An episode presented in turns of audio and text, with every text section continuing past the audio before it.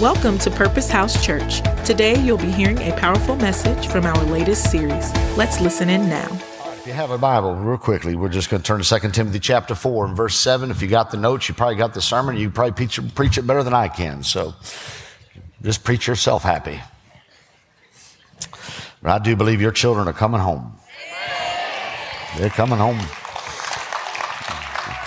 Thank you, Caleb, for letting me share your testimony. So let me tell you what's going to happen later on today, just so everybody can hear it. The enemy is going to whisper in your ear that somebody thinks something about you, and that's a life in the pits of hell. We love you, and we're behind you, and we're right there with you. We're just going to kill that elephant in the room right there. And if some judgmental Christian person has anything to say, such were some of you. All right, 2 Timothy chapter 4, verse 7. I have fought the good fight. I have finished the race and I have kept the faith. Then 1 Timothy chapter 6 and verse 12. Those of you reading your Bibles, it's just two chapters down, or, or excuse me, four chapters backwards. It says, fight the good fight of faith, lay hold on eternal life, to which you were also called, and have confessed the good confession in the presence of many witnesses. So Paul's writing to Timothy and he's saying, listen, make sure you fight the good fight of faith. Make sure you hold on to it. And I would say that 2 Timothy chapter 4 and verse 7 is probably the most wonderful epitaph that could be written about you. Is that you fought a good fight. You finished the race and you've kept the faith. If you do those three things, everything's going to be all right. If you'll fight the good fight, not just fighting of you fighting, but the good fight. And the good fight is you fighting against the enemy of your soul and the enemy of your family and the enemy of your faith. Not fighting with each other, but the good fight is fighting against the devil. Fight the good fight, finish the race, and keep the faith. And so for time's sake, I'm going to skip over my whole introduction. Just suffice it to say, this is not a time for you to stop fighting. Everybody good? I'll cut out 35 minutes if you amen that. This is no time. Look, you're like, yes, amen. now I know how to get you to amen. So if there was ever a time to believe God's word, it's now. If there was ever a time to fight, it's now. If there was ever a time to keep the faith, it's now. Why? Because there is a, a move afoot for us to sit on the sidelines, act like there's no fight to be had and not to finish the race and not to keep the faith. And so we must keep the faith and finish the race. How many of you believe in quitting? Now, I want you to quit alcohol and quit smoking and that stuff, but I don't believe in quitting when it comes to the faith. We don't believe in quitting, and I don't think God believes in quitting either. So we shouldn't be quitting in our word, reading the word. We shouldn't quit on people believing in people, believing that God's going to use people. So quitters never win. Remember that old line? And winners never quit. So we should never be satisfied with second best in our life. There is something worth fighting for. And as long as your whole family is not in God's house, there's something worth fighting for. And then when your whole family is in God's house, there's something to keep fighting for. Because the minute you relax, because well, uh, they're all here and wonderful, the enemy is going to come in from the side and he's going to throw another storm and there's going to be a little crack in the foundation. And the crack is you stop fighting. Fight the good fight of faith. And there's another reason why quitting should never be in the Christian vocabulary. Why we should never quit fighting the good fight of faith. Because great things come to those who refuse to quit. Hebrews chapter 11 verses 32 through 34. And he's writing, he says, what more shall I say? For the time would fail me to tell of Gideon and Barak and Samson and Jephthah, also of David and Samuel and the prophets, who through faith They subdued kingdoms. They worked righteousness. They obtained promises. They stopped the mouths of lions. They quenched the violence of fire. They escaped the edge of the sword. And out of weakness, they were made strong. And they became valiant in battle. And they turned to flight the armies of the aliens. So he, the writer of Hebrews, who most believe would be Paul, whoever it was, was writing, he said, the acts of righteousness and the acts of these men and women that they refusing in refusing to let go of their faith. He said, I don't even have the time to tell you. He just gives you a little snippet. He gives you a Reader's Digest version of the people in the Bible. And he said, these people, if, through their faith, they subdued kingdoms. Through faith, they did this. And through faith, he said, I don't even have enough time to tell you. So the church has got to get over this sin of time because there's getting ready to be a place and appointed time in this house where we're not going to have enough time for the testimonies of what God is doing through the people who have kept their faith. If, if all of your children come back to the Lord next week, there will not be enough time in the services next week. There will not be enough time on Monday or Tuesday or Wednesday or Thursday or Friday or Saturday and then going into the next Sunday and next Monday because all of us want to stand up and say, I want to tell you where my son was at in June. And then I want to tell you what happened to him in September. And then I'm going to tell you what happened to him in October. And then in January, here he is in God's house. And this is what God did in his life because mom and dad kept their faith and we subdued that dominion and that authority that was over his life. We refused to believe the report of the enemy. Instead, mom and dad re- re- refused to believe that report, but we believe the report of the Lord. There will not be enough time. So there's just going to be a day where we're going to stand up and say, Yep, it was my son and it was my daughter who got their identity back, and their identity was not in the report of the Lord. Their identity was found in the word of the Lord. What can happen if the people of God would keep their faith? Can you imagine what would happen if the people of Southern Illinois would keep their faith? What can happen if you don't back up off your faith? How many kingdoms can you subdue? What promises can you claim? Will, how many mouths of roaring lions will be stopped over your family if you can keep your faith? What violence can be quenched by people who keep their faith? What miracles are coming to Purpose House for people who have not given up their faith? What about the signs that are getting ready to show up and wonders that we will see if we will keep our faith? Faith is being run out of churches. There's so many people that just despise faith. They talk about people being the word of faith and they don't like preachers who are word of faith. Well, my friend, if you read the word, you're reading faith. And if you don't like word of faith, you don't like the word because my Bible says that in the beginning was the word and the word was with God. And so we don't have to come up with our own words. All we have to say, by his stripes, you are healed. And if that makes me a person of the word of faith, then so be it. Mark me as a person of the word of faith. But I'm going to speak the word because I know that faith cometh by hearing and hearing by the word. What comes by hearing? Faith cometh by hearing. And what are you speaking to them? The word. We need to have faith in the word. Paul, or the writer of Hebrews, then moves on after chapter 11 and he goes into chapter 12 and he begins to talk about, through an analogy, if you will, of a race and the Olympiad. And he says, Let us lay aside every weight and sin that would keep you from the fight. He says, Therefore, we also, since we are surrounded by so great a cloud of witnesses, let us lay aside every weight. Well, it's not sinful, but is it weighing you down? And the sin which so easily ensnares us, and let us run with endurance the race that is set before us. So in this time, this would mean something to the people who were listening to what this writer was writing. And he's saying, listen, you need to get in your mind somebody who is training for a race. They're training for a fight. And in training, they would put all kinds of weights on and get their body used to a resistance. But when it come time to fight or when it come time to run the race, they didn't leave all their training equipment on. They didn't come out with their barbells and their dumbbells and their machines to actually get in the fight. And I think many of us have all these things on us that we keep on us when we come to fight. But when you get into the fight, you lay away all the things that you were training with and all the things that you were building up your endurance with, and you put all that aside so that you are free to fight. And there's a lot of us that have put some things on our lives and we've gotten used to the resistance and we've gotten used to what it brings into our lives. But I want to tell you, in this January, it's time for you to lay all that down because you've been training long enough and it's time for you to stop training and actually get in the fight. But you can't fight with all the weight on you. You ever seen people practice just to practice to practice? And then talk about how good they are in practice? and then they get in a game and they can't do anything because all they've done is practice.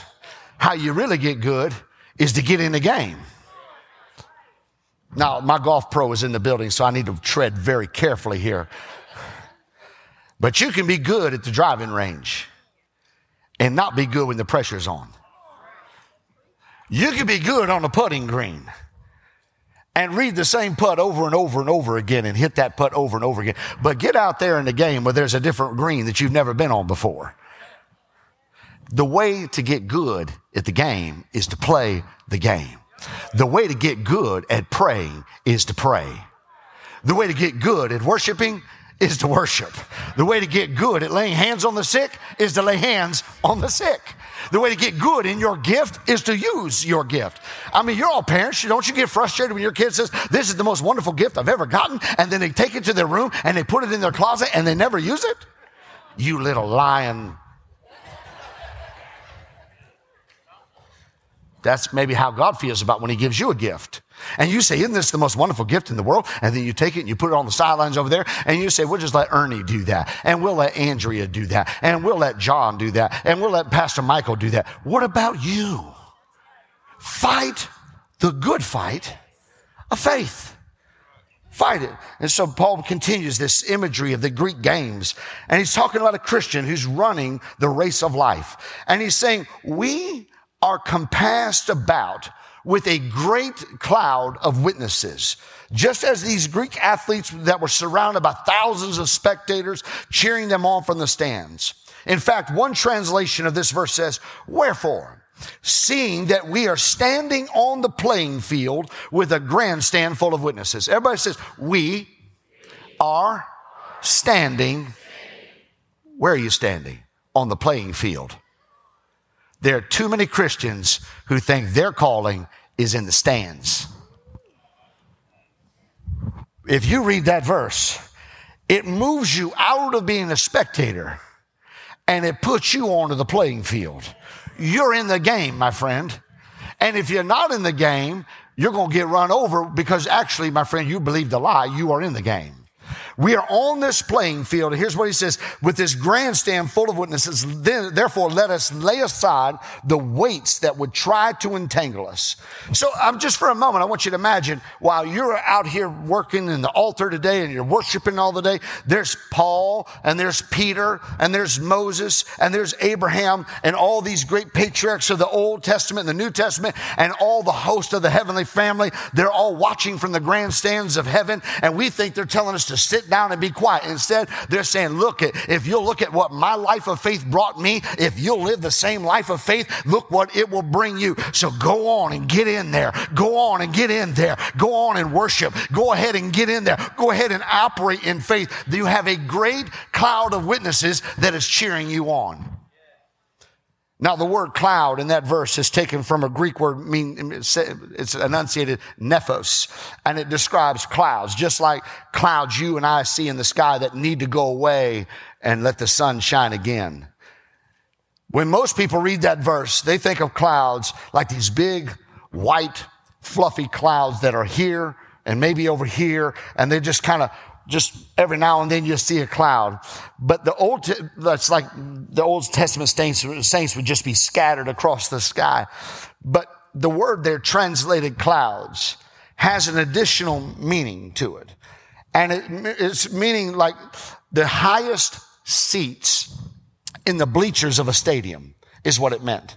So if you were to, if you've ever been to Israel, it's amazing to me that these stadiums that they built all had seat numbers on them. They chiseled them into the rock. Uh, it's amazing.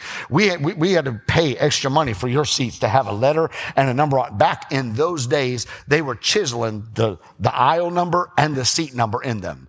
But if you were to go to an event back in those days and you had your ticket, if you will, and you walked up to the usher and you said, here is my ticket. And he looked at it and he said, Oh, you're up there in the clouds. Now we call them a different thing. We call them the nosebleed sections. But in their day, they would say, Oh, you're up there in the clouds. And so you're all the way up at the top. And so this writer of Hebrews is saying, for those of you that are in this fight, you are encompassed by this great cloud of witnesses. There are people stacked on top of each other all the way to the top of the stadium. And encompassed means they are all the way encircled around you. So it's not a cloud here and a cloud there. No, on top is one thing is stacked on top of another, on top of another, on top of another, on top of another, all the way, all the way to the top of it is one victory after another victory, after another victory, after another victory, all the way to the top of the thing. And all those victories are cheering you on to victory. So when you feel like quitting and you feel like throwing in the towel and you feel like you don't want to run the race anymore, if you'll just look around you and hear the whispers of all of the saints of old whispering to you, hey, if you'll keep running, you're going to win. If you'll keep fighting, the only way you lose this fight is to stop fighting. So get back in the race, lay aside anything that would keep you from running the race, and fight the good fight of faith. And if the Old Testament and the New Testament patriarchs don't get you motivated, look around. Your mom and your dad and your grandparents and your aunts and uncles that went on to be with the Lord are also in that same stadium. And they're saying, listen, if you'll keep fighting the good fight of faith, you'll wind up in this stadium as well. And one day we're not going to cheer on each other, but the King of Kings and the Lord of Lords is going to enter into this stadium. And we're going to say, open ye gates and let the King of glory in. And the crowd is going to go. We want to be a part of that crowd. So we want to be completely encircled. The grandstands of heaven are cheering us on. So we must fight. And you can win the fight if you'll fight. Romans 8 and verse 37, we are more than conquerors through him who loved us. Just keep fighting. We need to be strong in the faith. You can read Romans 4 verses 20 and 21 in your own time, but we must be fully convinced, strong in the faith. 1 Corinthians chapter 16 verses 13 to 14. Watch Stand fast in the faith. Be brave and be strong and let all that you do be done with love. Ephesians 6:10 Finally my brethren be strong in the Lord and in the power of his might. 1 Corinthians chapter 15 and verse 58 Therefore my beloved brethren be steadfast immovable, always abounding in the work of the Lord, knowing that your labor is not in vain in the Lord. In other words, all these writers are saying, don't give up, don't give in, don't back down, but keep fighting the good fight of faith. Now, maybe you've heard this term. It's called slacktivism. Has anybody heard the term called slacktivism? Slacktivism is defined by this. It is the practice of supporting a political or a social cause by means such as social media or online petitions and characterized as involving very little effort or commitment. That's called slacktivism. Slacktivism is a part of a research out of the University of British Columbia that shows that people who click like on something like if you want to help the poor children, click here. And people believe that they're helping the poor children by clicking there. That's called slacktivism. Slackers thinking they have activism.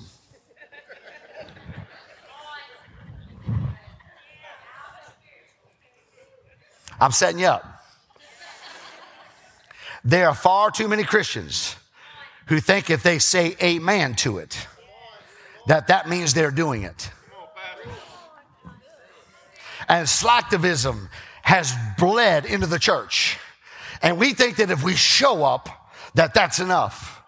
We have been taught this thought that God will move regardless of whether we will move or not.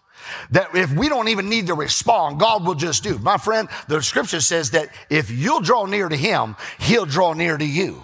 I mean, if I could preach a whole new series, I, I wish there were 13 months in a year. I preach a whole series between January and February, a whole different series called The Next Move is Your Move. And it's not about saying amen. It's not about clicking like. It's not even about sharing this sermon. It's not about sharing my YouTube channel. It's whether or not you're going to get actively involved in the change of our nation. And how you change our nation is you get involved in the kingdom of God. You don't get involved in a political movement or a cultural movement or a social movement. You get involved in a prayer movement movement, involved in a worship movement, you get involved in a faith movement. You want to change the nature of our world, then you get involved in the kingdom of God and you begin to subdue commit, dominion, take dominion and authority over kingdoms and over principalities and over power. It's not enough to say they exist. You got to do something about it.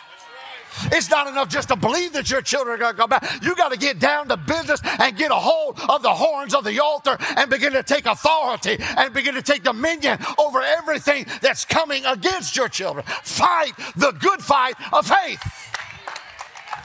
I mean, you got to get down to business. You got to say, Lord, I come to you in the name of Jesus Christ and I pull down every stronghold that's over my children. I'll come against every lie in the pits of hell that's in their minds and in their heart. Father, I take authority over every sin, over every disease, and over every sickness, and I'm going to wage war for them, fighting the good fight of faith. Well, I raise my hand in church, but that doesn't make you any more safe than being standing in your garage and believing you're a Corvette. This is something that has to be lived and fought for. I want my church to be a good church. Your church will only be as good as you make it. I wish God would move. God is waiting on you to move. I wish Pastor Melissa would lead worship. Pastor Melissa will only lead worship as far as you desire to go in. She will take you as far as you want to go. But you're going to have to get up out of your situation and say, I came here to worship the King of Kings and the Lord of Lords. I'm not just going to be a slacker and I'm not just going to have slacktivism, but I'm actually going to fight the good fight of faith. Oh, isn't it good? Our church is in prayer and fasting. Are you praying and fasting? Well, I know the Bible says to lay hands on the sick, then lay hands on the sick. It's like my buddy, he was a missionary to Africa. He was praying one day and said, Lord, I want to see somebody raised from the dead.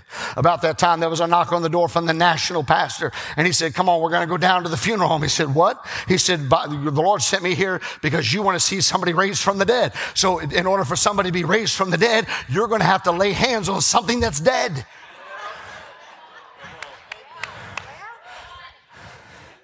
Well, let me reconsider that.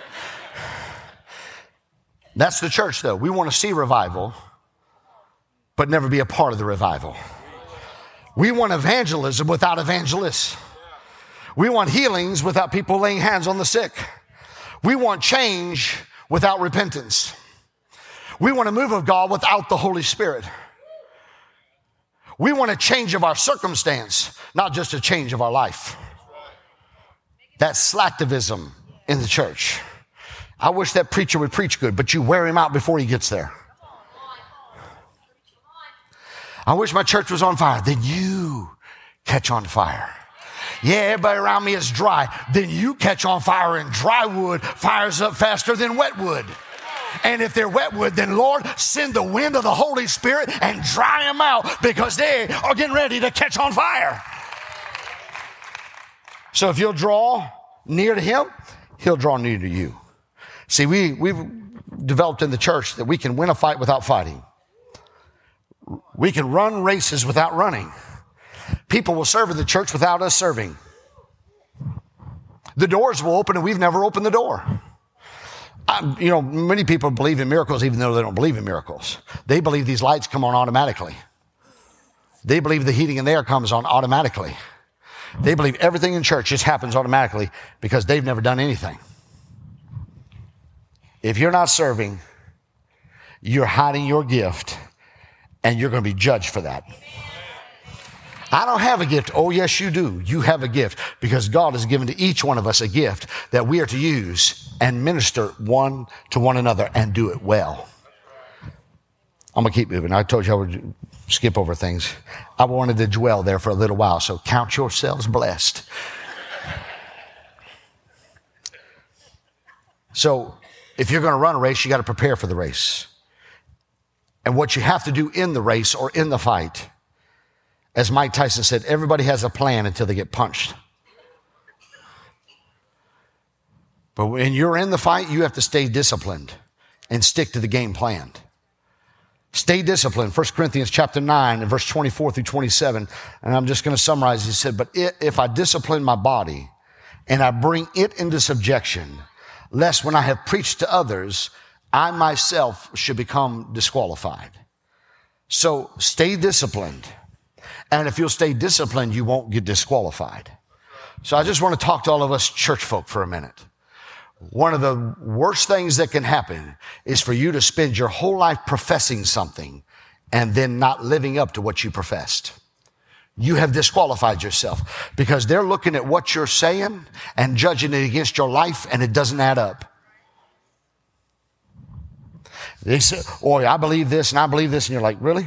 Like some of you, you quote scriptures you don't even believe. You post pictures you don't practice. And they're looking at your life and they're saying you're disqualified. Why? Because you did not stay disciplined. Because it's not enough to quote the word and to hear the word. You have to do the word.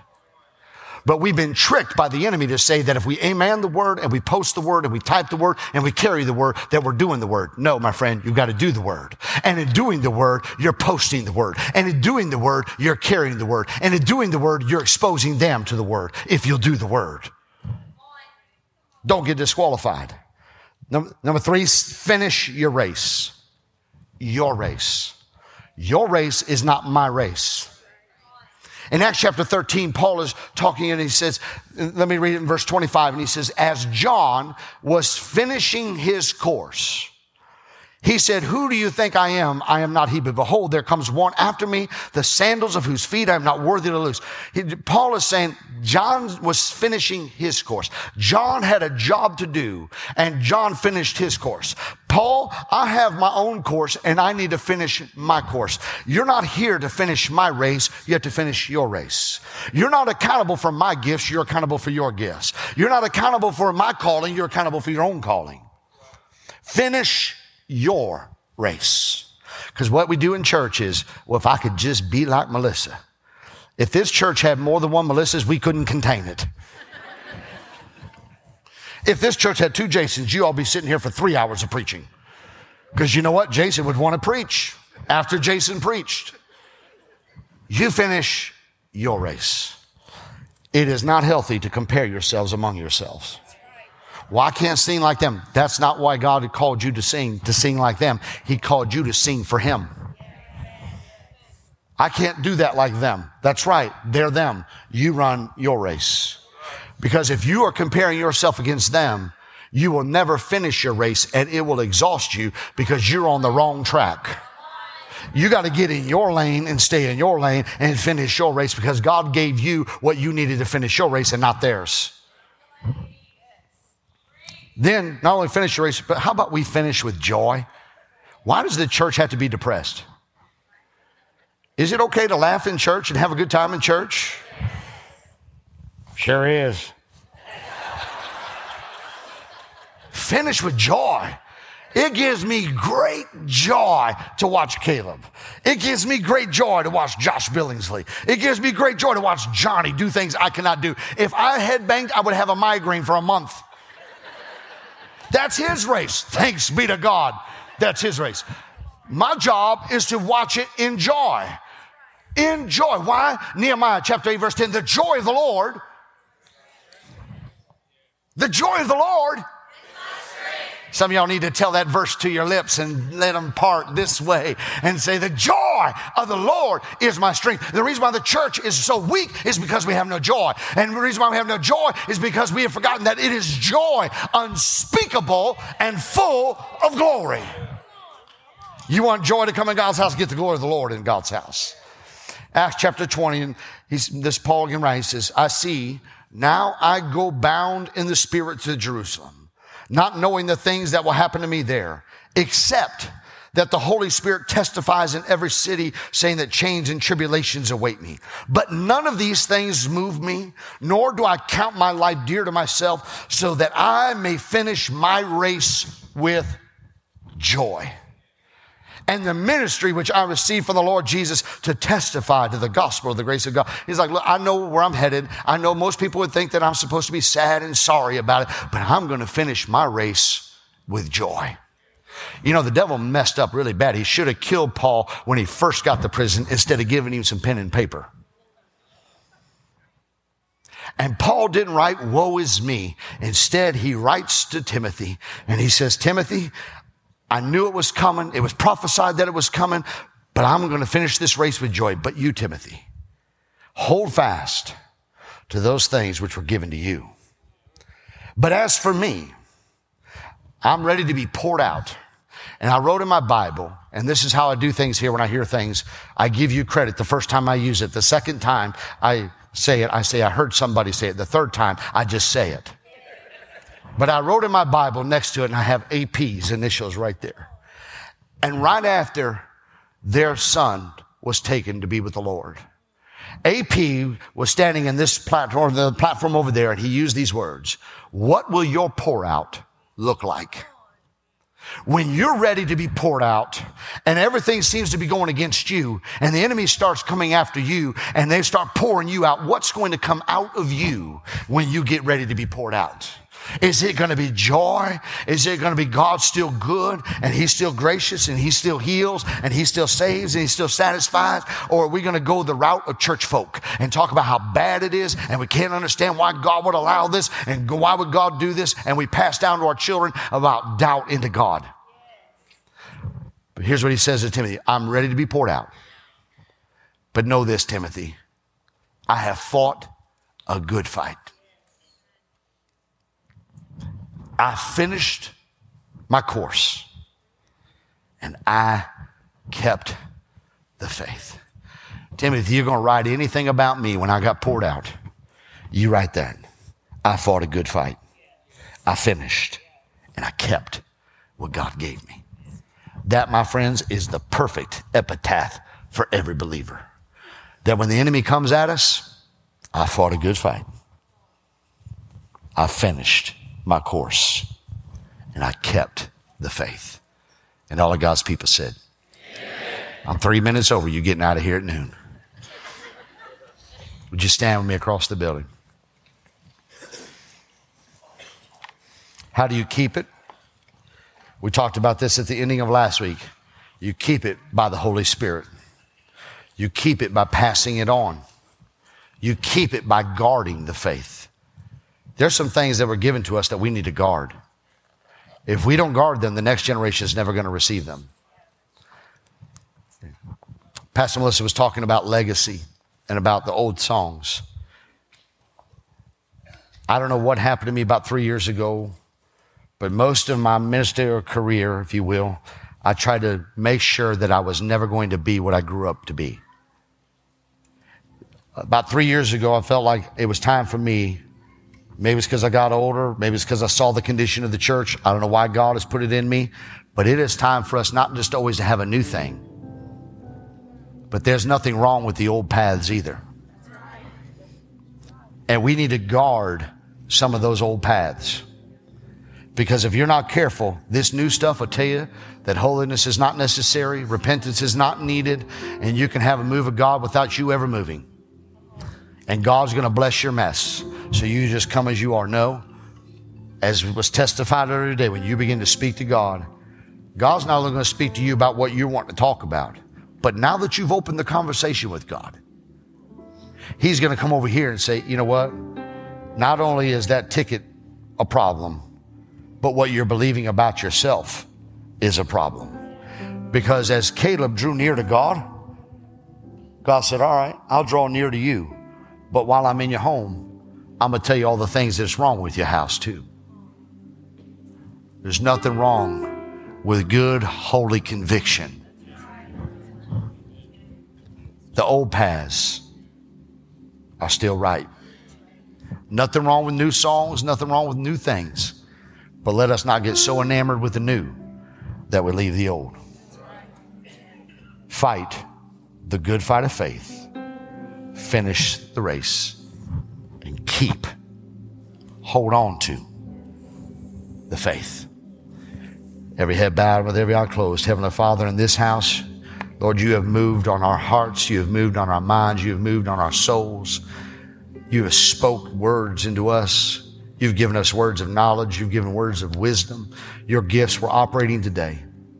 I pray, Lord, that you would let our hearts be inclined to hear what the Spirit of the Lord is saying to each of us as individuals. And the Lord, may it be said of us when it is time for us to be poured out that we fought a good fight, the good fight of faith, and that each of us finished the course that you set before us, that we ran our race and we ran it well. And Lord, we have kept, we have guarded, we have secured what you have placed into our lives and into our hearts and into our minds. We've kept the faith. And we're going to pass it to another generation just as strong, just as valiant, just as powerful as it was when we received it. And give us, Lord, the grace and the strength, Lord, to finish our race and to finish it with joy. In Jesus' name I pray. And all of God's people said, Amen. If our prayer teams would come.